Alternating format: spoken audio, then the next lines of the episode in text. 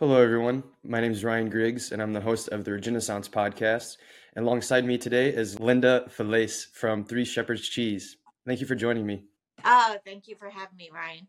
So, I guess to get started, if we can just take back before starting Three Shepherds Cheese, um, yeah, what was your journey that brought you to, to starting that?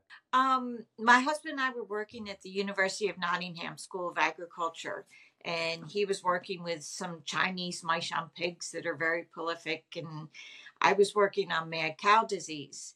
Um, our jobs were coming to an end, and my sister Mary gave us the book, What Color's Your Parachute?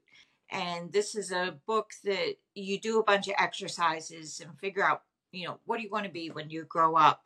And we knew we wanted to do something in agriculture, something that we could work together, that we could work with our children, and that would be financially viable. Those were the parameters. And then one day, Larry came home from the British, the, the library on campus, and he had come across the British Sheep Dairy newsletter. And he was very excited. He says, I know what we're going to do. We're going to milk sheep. Hmm. and realized this was 1993. And at that point, I didn't realize you could milk sheep. And even though I had grown up in a farm, um, and he grew up in a, a foodie family. His mom came from restaurants. His father's 100% Sicilian, but yet, and he has a PhD in animal physiology, but nobody had ever mentioned milking sheep. And so that was the start of our journey. We came back to the States, moved to Vermont, and um, did research and found out that at that point the USDA figures were showing that over 50 million pounds of sheep smoked cheese was being imported into the, the US every year and less than 0.001% was produced here. Wow. And the reason was we didn't have the genetics. And so so that was the start of our journey. We figured well we'll bring over dairy sheep from, you know, from Europe and get the dairy sheep industry going in the United States. So once you were able to start that, because um, I just for the listeners, I had listened to a, her story previously, and it's a it's a wild story with the USDA. So I was just hoping if we could just um, yeah, just continue on with that story. So you you brought over the sheep, and then what was that process like? Did you have to work with USDA whenever you were importing the sheep, and then also, yeah, what were all the different types of? There's probably a lot of paperwork, I would assume. Yeah. So so what we did was we contacted the USDA to find out what the regulations would be for importing the sheep. And then we had to go over and visit all different countries to find out who had the bre- the best breeding stock and who had sheep that would be suitable for the Vermont climate because there's lots of dairy sheep in southern Europe, um, but they're used to very dry, hot conditions, and we needed something that could deal with our 10 feet of snow that we get every year. and um, so it was a three year process, and um, we ended up selecting Belgium, the Netherlands, and then we brought over sheep from New Zealand. And working with USDA had been really good and you have a month quarantine, two months quarantine in the country of origin, and then a month quarantine here in the United States. And the woman that took care of the sheep in New York when they had to go through the quarantine actually cried when they left because dairy sheep are very gregarious. They're, they're more like dogs. Hmm. Um, when you go to the paddock, they come running to you instead of running away. Um, which was a shock for our son's dog who came from a herding family because he was expecting the sheep to run away and they all came running at him and terrified him. yeah. But um so it took three years to get the animals over and we we sat down with our children asked them you know what did they want to be involved in because we wanted them to be involved but we also wanted them to feel like they chose what they got to do. And so our nine year old son, Francis, wanted to be pasture manager and have the dog. And um, our middle daughter, Heather, she was seven and she wanted to milk the sheep and have a llama for guarding. So we built her portable milking parlor. And then twice a day from May to October, she'd milk the sheep. And then the six year old said, Well, I'm going to be the cheesemaker. And we said, Well, no, daddy's going to be cheesemaker. And she said, No, I'm going to be cheesemaker. and she started making cheese when she was nine. And then, due to circumstances, by the time she was 11, she was making it on her own. By the time she was 12, her cheese was featured on Martha Stewart television. Hmm. and then by the time she was 15, she had a full page photo and article in Gourmet magazine for being America's youngest professional cheesemaker. So that's why our farm is named Three Shepherds in honor of our three children. That's awesome. Yeah. So during that three years of um, of planning and whatnot, what all were you doing? Um, I guess in terms of yeah, just the waiting period. What were you all doing in the meantime? Were you just trying to set up the the farm and get that going by the time that the sheep would arrive? Yeah. So so we were working on finding a place to live, finding a farm. Um, you know, we had we had saved up money, but we also, you know, didn't have didn't know how long it was going to take for the importation. So we were doing everything from you know waitressing to uh, substitute teaching. We had a a publishing editing business. Um, so we had all you know typical vermont you know the, the joke in vermont is everybody's moonlighting at something because every nobody has just one job so we had multiple jobs going um, and then working with the usda and you know figuring out the regulations the health protocols uh, um, making sure we had the milk production records because that was really important because there were sheep that were coming over into canada from Britain, but they didn't have the milk production records. And if you really wanted to get the industry going, you needed to know, you know, what were the genetics of the sheep you were dealing with. Are there, whenever USDA is looking at that, are there certain factors that, that I guess are alarming to where they would prevent you from having those sheep? Um, could, what, what do you mean? I'm not following. I guess in terms of, um, actually just we can just move on. That i'm not too sure where i'm going with that. Um, so the three years passed and then you were able to they were able to get out of the quarantine and you're able to find a farm in vermont. Yeah. I guess once you had that what was that feeling like whenever it finally came together after those three years? Uh it was unreal. Um you know we just we spent a lot of time with the sheep because we we felt like we were living in a dream. Hmm. and you know we would we would constantly just randomly go out and you know watch the sheep in the paddock in the barn just in in disbelief because it had taken so long to put everything together. And um you know the the sheep did really well. We had to fly them over.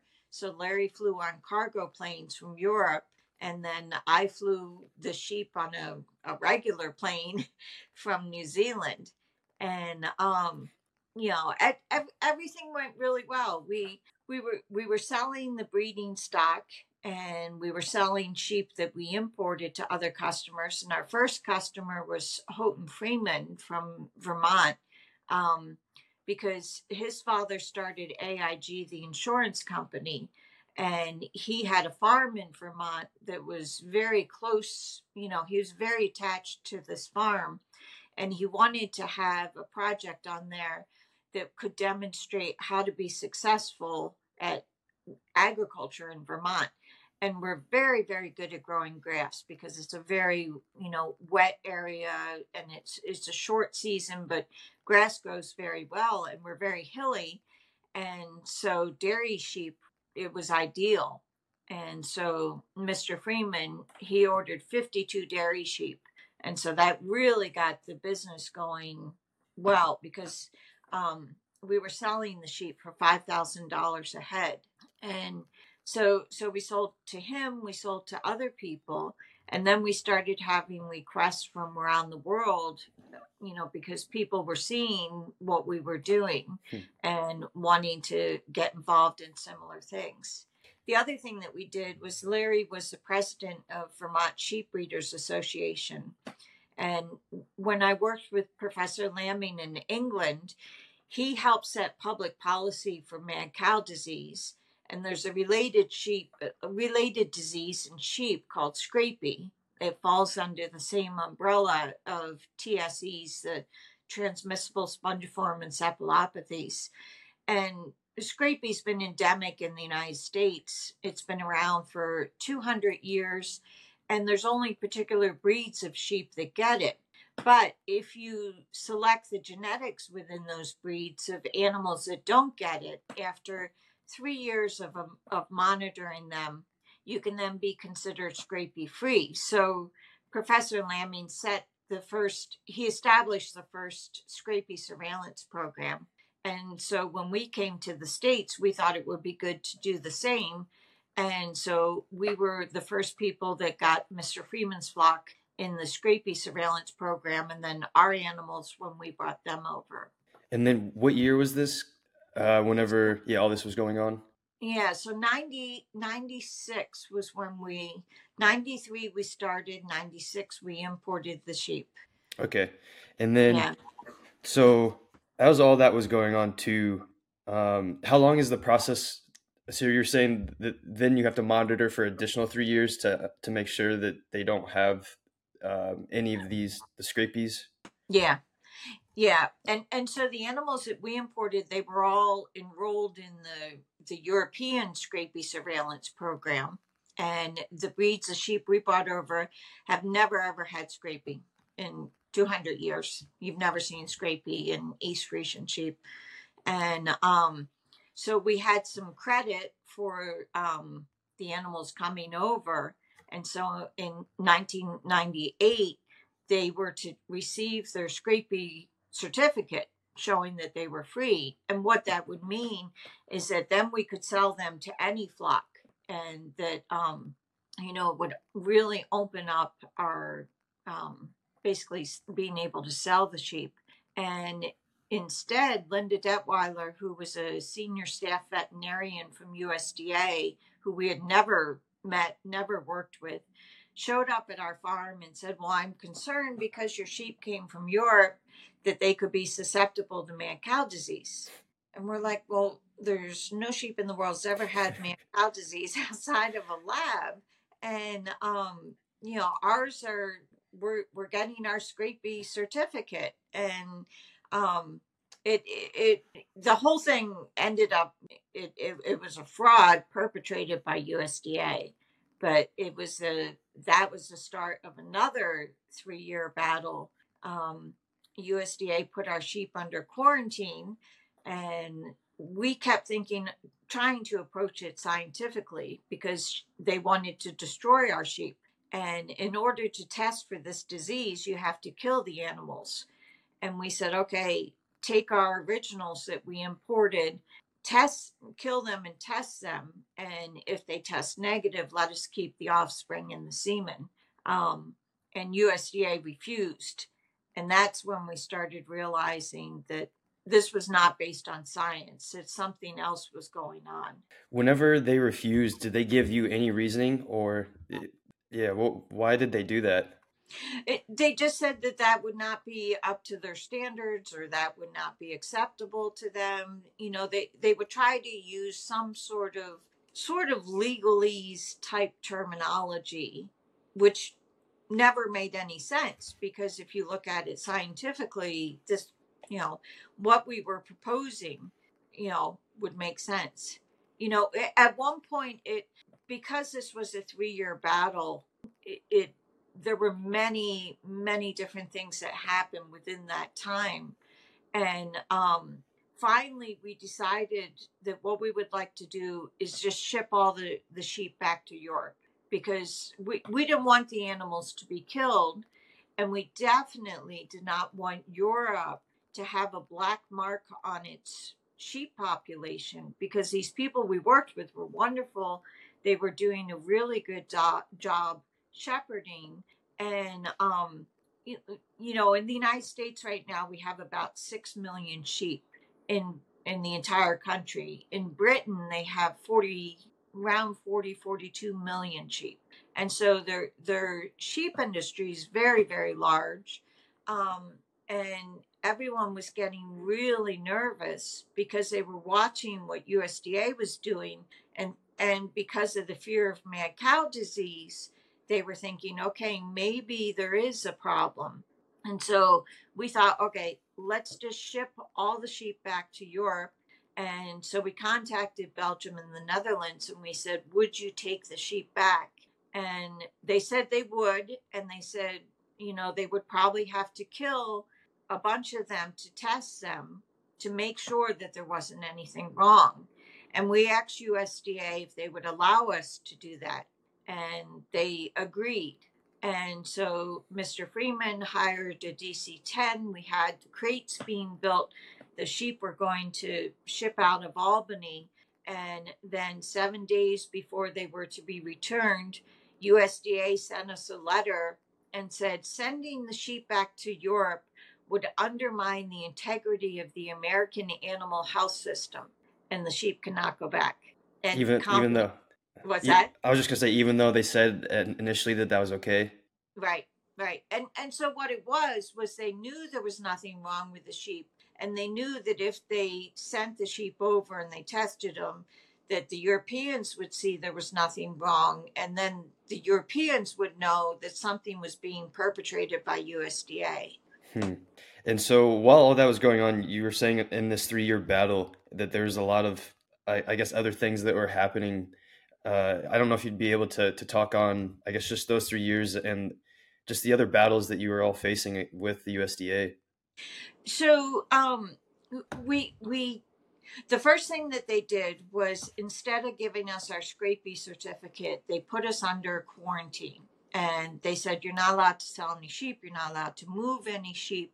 And they said we're going to handle this very collegially um, but do not tell anyone and so for literally a year we didn't say anything to anyone which was very awkward because we were leasing the land from a woman that lived in cambridge massachusetts and we couldn't tell her that sheep on her property were being quarantined by the federal government. Wow. Um, and then finally, um, ABC's 20/20 filed a FOIA, Freedom of Information Act, to find out what USDA was doing for mad cow disease because realize the rest of the world tested for mad cow disease, but the United States refused. And so they wanted to see, well, you know what were what were they doing? And included in the information about mad cow disease was everything that USDA was doing with us. And so that got our story out into the media and that was one of the best things to happen so what happened once it got out to the media um, the media was very curious you know because they're hearing all these um, suspicions from the USDA but nothing was making sense. And so the media in general was extremely supportive because they could tell that something unusual was going on. And so we had media from around the world. It was everywhere, you know, across the United States from New York Times to CNN to Le Monde in Paris and um, a bunch of the Spanish. And, you know, because people were curious and they were also fearful, you know, what if they did? Because this would be the first time in the world in history that they had found mad cow disease in sheep. And so it was it was a big story. Um, so so the media was involved and then we took USDA to court to stop them from seizing the sheep. Um, and unfortunately, 17 days before the appeals court hearing, they showed up at 5:30 in the morning with 42 armed federal agents and USDA officials, and it was in the middle of a snowstorm. And they took the sheep on an open livestock trailer out to Iowa and killed them for a disease that doesn't exist to this day. Wow! And what year was this on the timeline scale? So that was 2001. And so 17 days before the appeals court they came and without any reasoning, really, th- they just took them and killed them. Yeah. Wow.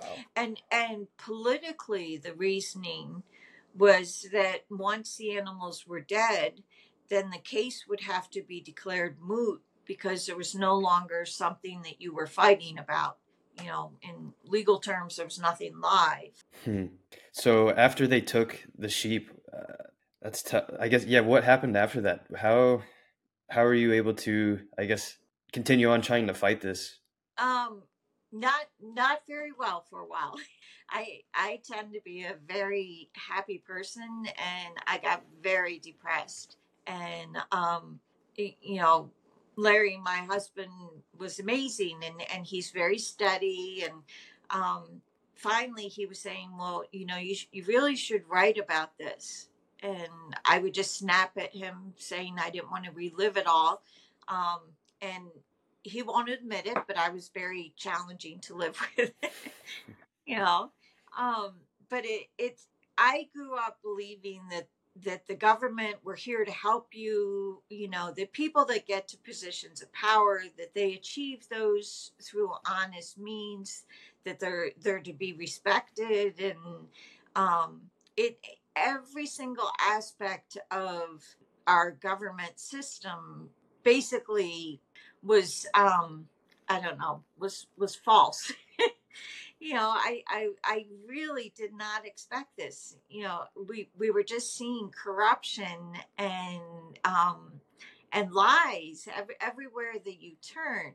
And um so then what they did was they took the sheep and and realized when you when you take the animals in europe if they slaughter a cow they hang the carcass they they um, do the testing and the next morning they have the results and they know whether the animal has mad cow disease or, or not. Bse is the technical term.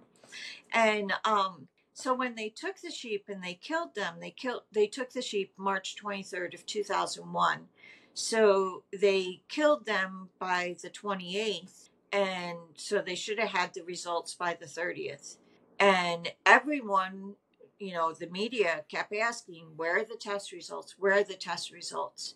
And by august they still said that they didn't have the test results. And they came back to our farm and they did an inspection of the farm and they made us destroy everything. Anything that had come in contact with the sheep they took so they took Heather's milking parlor. They made us dismantle the barn. They made us, um, they took anything that had come in contact with the sheep. And, and at this point, I was furious. And I'm chasing these guys around on the farm saying, Where are the test results? You know, how can you do this without any test results? And um, what we didn't find out until a couple years later was they had received the test results and all the sheep were negative.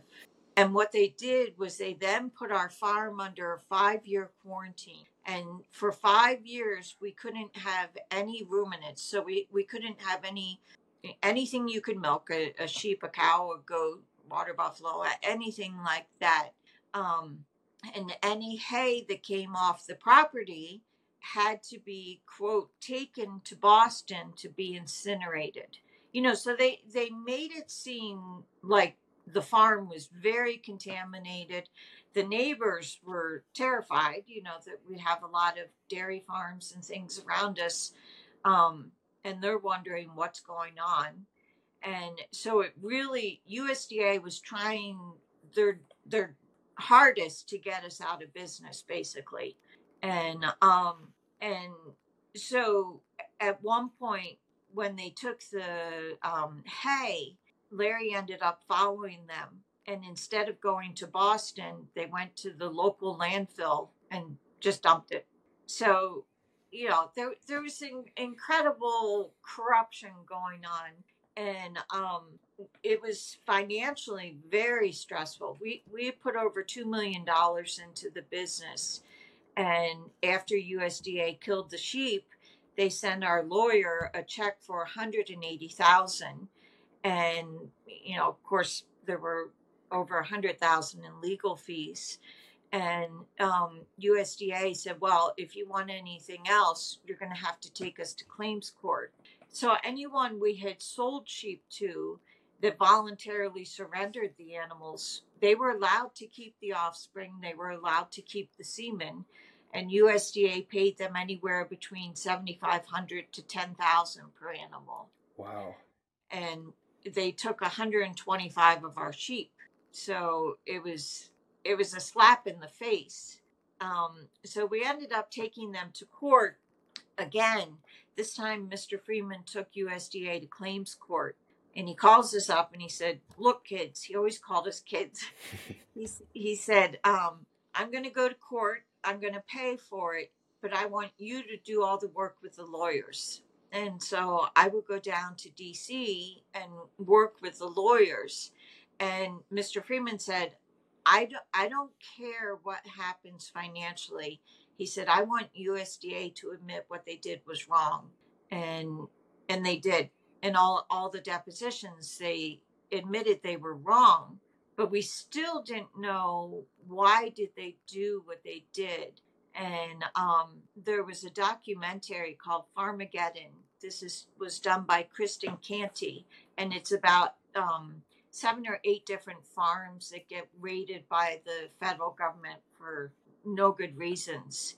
And so our farm was included in the story, and there was a showing on Capitol Hill, and um, we went down to that, and uh, Iowa radio station wanted to do an interview, and so Kristin asked if I would do the interview, and during that interview, a USDA um, employee called into the station and said that he took care of the sheep when they came out to Ames, Iowa, and the whole thing was a fraud.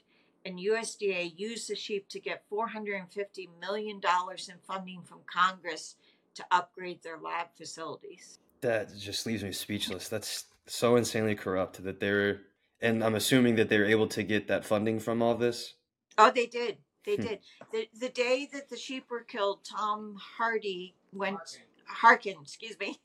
Tom Harkin went to um, Congress to ask for the money and he was very proud of it and on his website he explained how um, as soon as the sheep were killed he went to so that nothing like this would ever happen again and they would have the proper facilities Wow. And so now they have big fancy facilities in Iowa.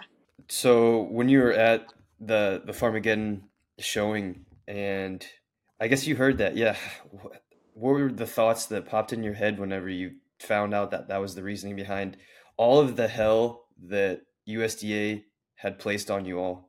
Um, it, it was disbelief because I, I was literally doing the interview from the car and um, we have two dogs and so larry had the dogs outside and he's walking them while i'm doing the interview and i'm just stunned and and the way that the interview went the um the usda official talked about it being a fraud and the dj was like are you saying that that this is a fraud and he said absolutely and i have all the documents to prove it and then the dj said wow this is fascinating but we're out of time he said we'll have to follow up on this and so I'm just stunned. And Larry gets back in the car, and I'm like, You're not going to believe this.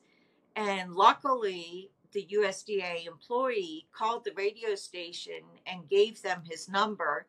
And then they contacted me so that we could connect with each other. Um, but it, it was it, was it was worse than I had expected. You know, um, everyone had had theories along the way, um, but I never I never thought it would just be outright greed like that. So, with the media being a huge portion of this, did this make it to the media? This uh, story to where they were able to get this funding, and the USDA whistleblower essentially um, explained everything. That, that, part didn't make it out very much into the media, um, you know, because we we weren't the. It had been eleven years since the seizure, and so by that point, this was sort of old news. And so to dig everything up, you know. Yeah. Damn. So it it it Did, would have been nice if it would have been yeah more out in the media. Yeah. I guess with that too, then, um, were you able to, I guess, reconcile anything from from the court after receiving this news of the whole reasoning behind everything that happened? No, because um, the claims court case was already over at that point because Mr. Freeman was in his early 90s. And so he called us up one day and he said, Look, he said, I'm going to pull the plug on the court case. I got them to admit, they admitted in their depositions that, um, that, you know, there was nothing wrong with the sheep. he said, and I got what I wanted and I've already spent 1.4 million on legal fees. And he said, and I'd have to spend that again to take them to, um, you know, to have a trial with it. And he said, "I'm I, I'm getting old. I'm I'm ready to to just settle this." And they ended up sending him a check for six hundred thousand, so it didn't even cover his legal fees. Um, and then, well, are you still there? Oh, there you go. Sorry, cut out a little bit. Um, yeah, sorry. No, uh, I guess with that too. Then, um, so you received the five-year quarantine. Which did they even give a reasoning why five years? No, no. It, it, they they had some. Um, you know, when they when they were questioned on it, there was some mumbo jumbo about the prion or the the prion.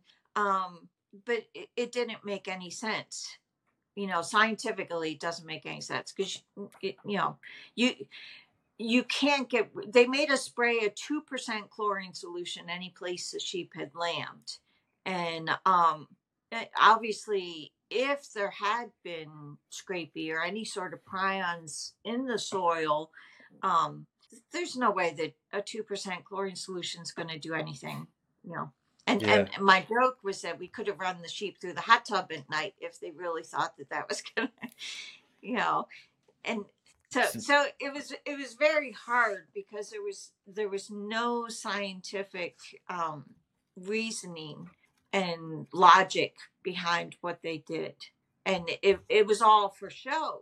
You know, it was all to try to make Europe and the rest of the the country thinks that they were actually doing something. Yeah. During you know, they had to Oh, go ahead.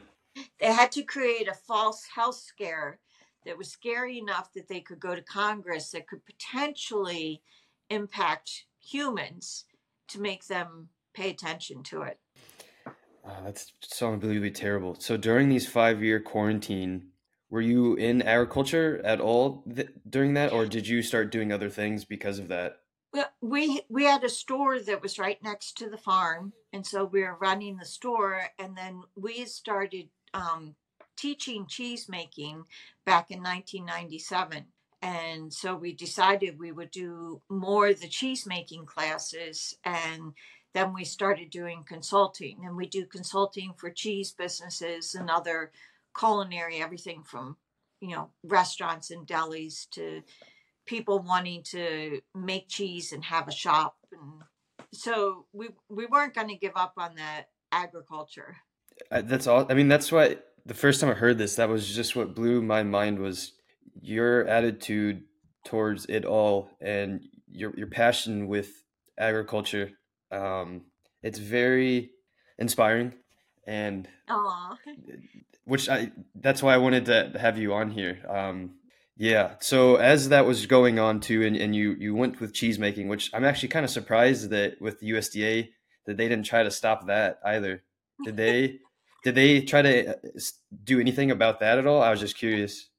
No, for for a while they were saying when we had the sheep, we were making cheese, and um, they were saying that they were going to come and take all of the cheese, and then um, the Vermont Department of Ag got involved because of course our our cheese industry is huge and and they're like well if you take their cheese then you have to assume that any sheep cheese that comes from Europe is potentially contaminated and you're going to open up a whole hornet's nest and they were worried that Europe was then going to sue Vermont and so they they backed off of that one that's good yeah so as you're teaching um, cheese, or as you have the store with cheese, uh, and then also teaching, did you were you able to um, after the quarantine?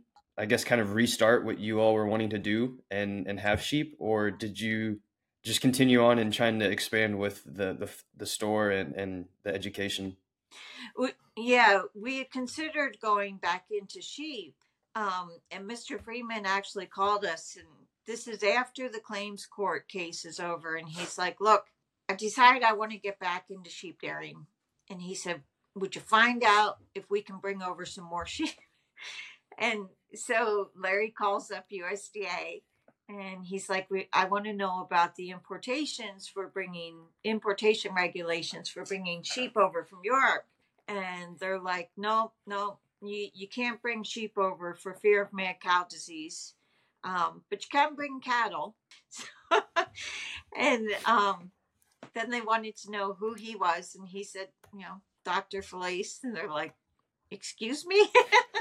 You, you just won't go away? Yeah so so we realized um you know because there there were other sheep that were um from europe that came in through canada. And um so that there were dairy sheep genetics that that came into the country around the same time as ours. And at one point we asked usda we said well why aren't you going after them? And they said well give us their names and we will and so then the the people in the sheep industry got really scared because they thought oh you know we would rat them out which we never would do. Um so so there there were the genetics here but there's very limited quantity of dairy sheep. And so we decided to focus on the the cheese making and the consulting. And um all all of our labor was growing up and going off to college then and so you know the the good thing about going through the situation was um it financially it was very very tough um but it put us in a position that made the children eligible for every scholarship out there. And so the girls got almost full scholarships to middlebury college and then francis did an internship at harvard hmm. and got a bunch of scholarships to St. Lawrence University.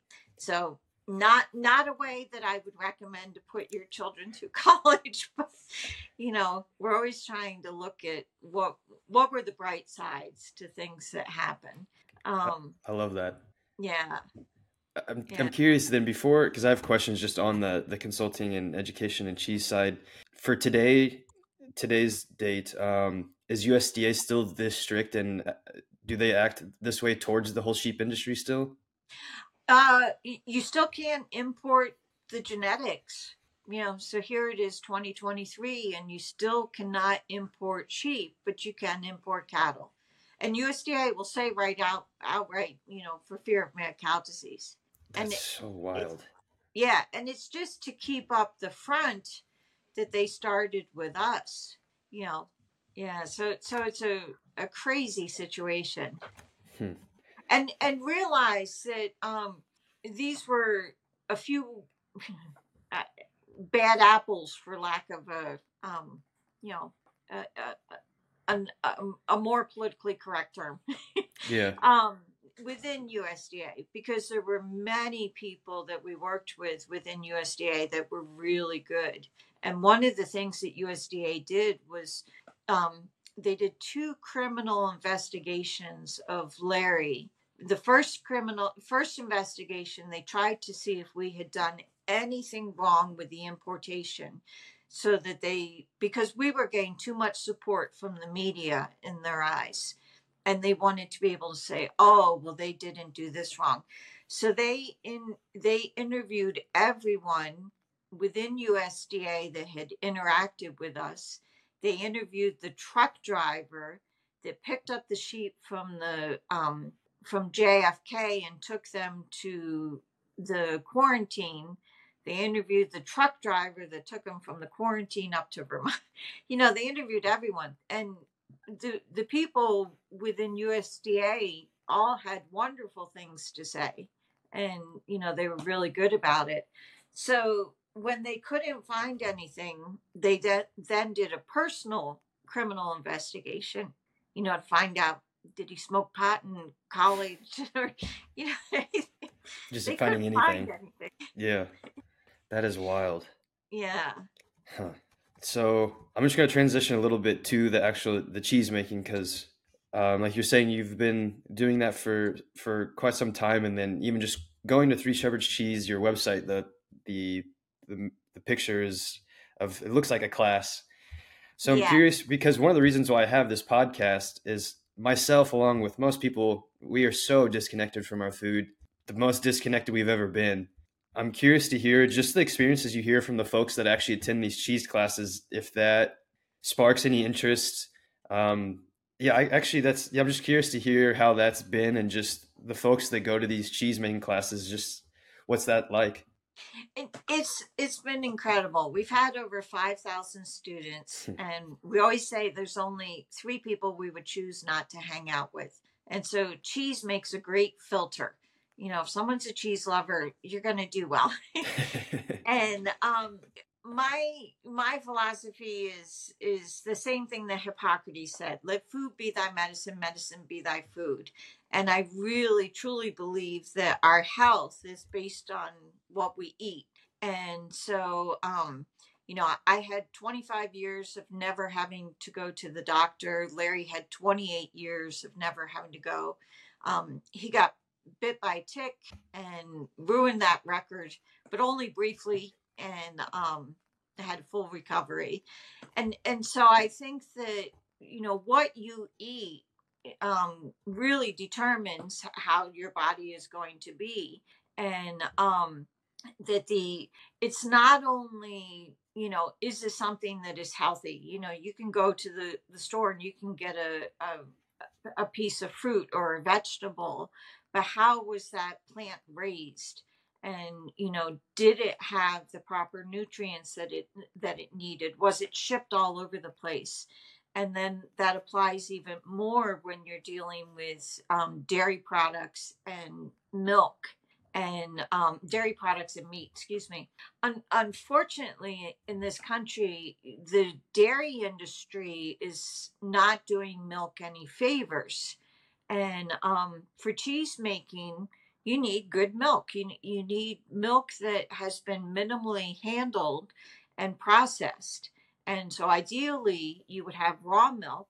Um, and then there's a few cheeses that, for texture and consistency, that it's a little better to have pasteurized milk because um, the calcium in milk is what gives you the bones of the cheese or the structure of the cheese. And so with raw milk, all the calcium is available. But when you pasteurize milk, you denature the calcium and make it biologically unavailable. And there's milk that is shipped around the country, pasteurized multiple times, and there's nothing left in it that can be made into cheese uh, because there's no available calcium.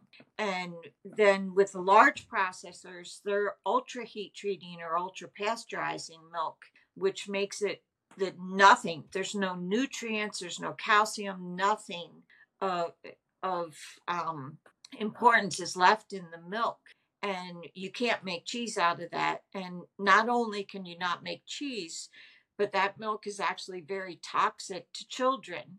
And um, i'm on a campaign to try to make the ultra heat treated milk illegal because if a child drinks it it can't form curd within their stomach and it causes inflammation. And so it's it's very dangerous. so um so but as far as the teaching it it's a lot of fun and we find out that about a third of our students go on to make cheese commercially a third will make cheese at home and then a third will probably not make cheese again but will often come back and take another class Yeah, that's awesome. So with with just the topic of just raw dairy and, and, and raw cheese, are there different benefits that you can get out of sheep cheese versus say um, a cow? Yeah, a cow. Yeah, so sheep have been milked for 2,000 years longer than cattle. And so our bodies are more accustomed to it. And so um, when someone has a severe allergy, they're taking off everything except for sheep products. So they can have lamb, sheep milk cheese, um, and then peas, because that was our first harvested legume. And so very, very few people have reaction to sheep cheese the fat in sheep sheep's milk is in smaller globules than cow's milk, which also makes it a little more digestible for people. You know, but if you, you, can have good raw cow's milk cheese and goat and water buffalo. I've I love uh, cow and goat milk. I haven't tried sheep milk, but I know one of my good friends who he probably drinks more raw dairy than anyone I've ever met. He raves about sheep milk. Um, yeah, he says it's so so delicious. Yeah. oh, for drinking, it's very sweet. Hmm. Um, when the children would put it on their cereal, they would think that their cereal was sweetened Wow. because they, they said it was so sweet. And you know, you can make ice cream straight from the milk. Yeah. That just uh, that's a shame that with the USDA stuff because I'm just imagining America with just raw sheep milk and cheese available at stores. That would just that'd be incredible. yeah. I mean, I've had I know there's some at Whole Foods I've had sheep cheese and it's delicious. I've just never been able. I've never seen it as milk. no, no, because um it, you know, they don't produce as much milk as, you know, a, a cow will give you 5 gallons a day. And um but but there are you know so like all the pecorino romanos pecorino pecora is sheep in italian and so pecorino that's a sheep cheese uh roquefort's a sheep cheese manchego's a sheep cheese Hmm. uh I did not know that. That that's you learn. It's one of the new things I learned. I'm trying to th- think. This is.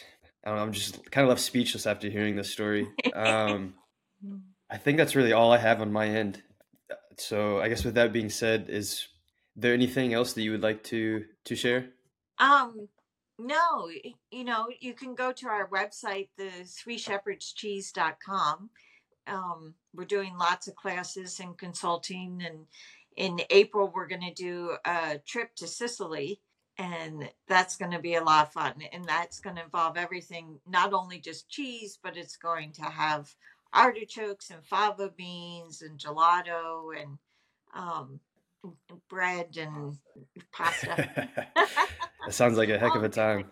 Yeah, Yeah. that's that's awesome. yeah Well, yeah. So if you just want to check her out, three shepherdscheese.com. And thank you again for joining. oh thank you so much for having me ryan You can find the full video on YouTube at The Renaissance.